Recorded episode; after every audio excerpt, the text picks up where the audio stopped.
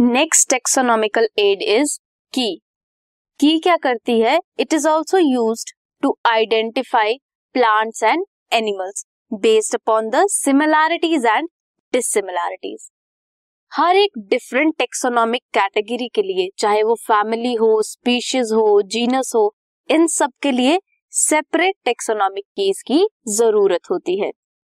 Based upon the contrasting characters they are generally in pairs. Pairs क्या बोलते हैं? Couplets भी बोलते हैं।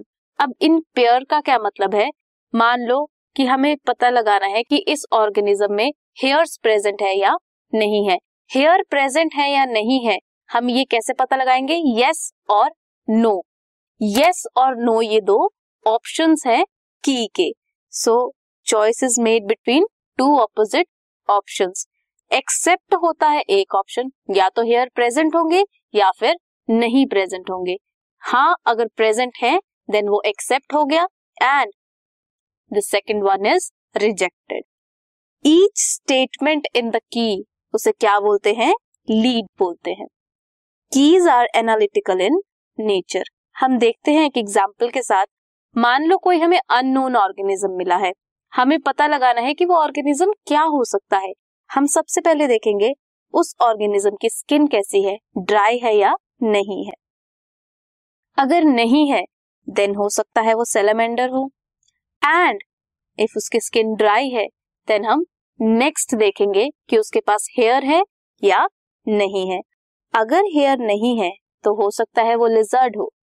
और अगर है देन हम देखेंगे नेक्स्ट कैरेक्टर ओपोजेबल थम्स हैं या नहीं है। अगर ओपोजेबल थम्स नहीं है देन हो सकता है वो टाइगर हो। एंड अगर ओपोजेबल थम्स हैं देन हम देखेंगे कि वो बाईपेडल है या नहीं है। अगर बाईपेडल है नहीं है तो गोरिल्ला हो सकता है। एंड अगर बाईपेडल है तो ह्यूमन बीइंग हो सकते हैं। सो so, ऐसे हम देखेंगे की लगाकर की क्या लगाई हमने? हमने ताले की चाबी की तरह इसे यूज़ किया है। हम पहले लगा के देखेंगे कि ये है या नहीं। है तो हम देखेंगे नेक्स्ट डोर को देखेंगे। नेक्स्ट डोर पे लगाएँगे ये है या नहीं। वैसे ही ये जो ड्राई स्किन है हेयर है ओपोजेबल थम्स है बाईपेडल है ये है वो स्टेटमेंट जिनके बेसिस पे हम की लगाते हैं। सो so, ये था की और भी टेक्सोनॉमिकल एड्स हैं। फ्लोरा है मैनुअल्स है मोनोग्राफ्स है कैटलॉग्स है। These are another means of recording description ये भी रिकॉर्ड्स रखते हैं स्पेसिमेंट्स के ऑर्गेनिजम्स के। जैसे फ्लोरा की अगर हम बात करें तो फ्लोरा क्या करती है? Content of habitat and distribution of plants इसकी इंफॉर्मेशन रखती है। प्लांट्स की इंफॉर्मेशन रखती है। मैनुअल्स क्या करते हैं? हेल्प करते हैं in identification of names of various species of organisms in a particular area एक पर्टिकुलर एरिया में किसी भी स्पीशीज का अगर हमें या ऑर्गेनिज्म का हमें नाम पता करना है देन हम वो मैनुअल से इजीली पता लगा सकते हैं।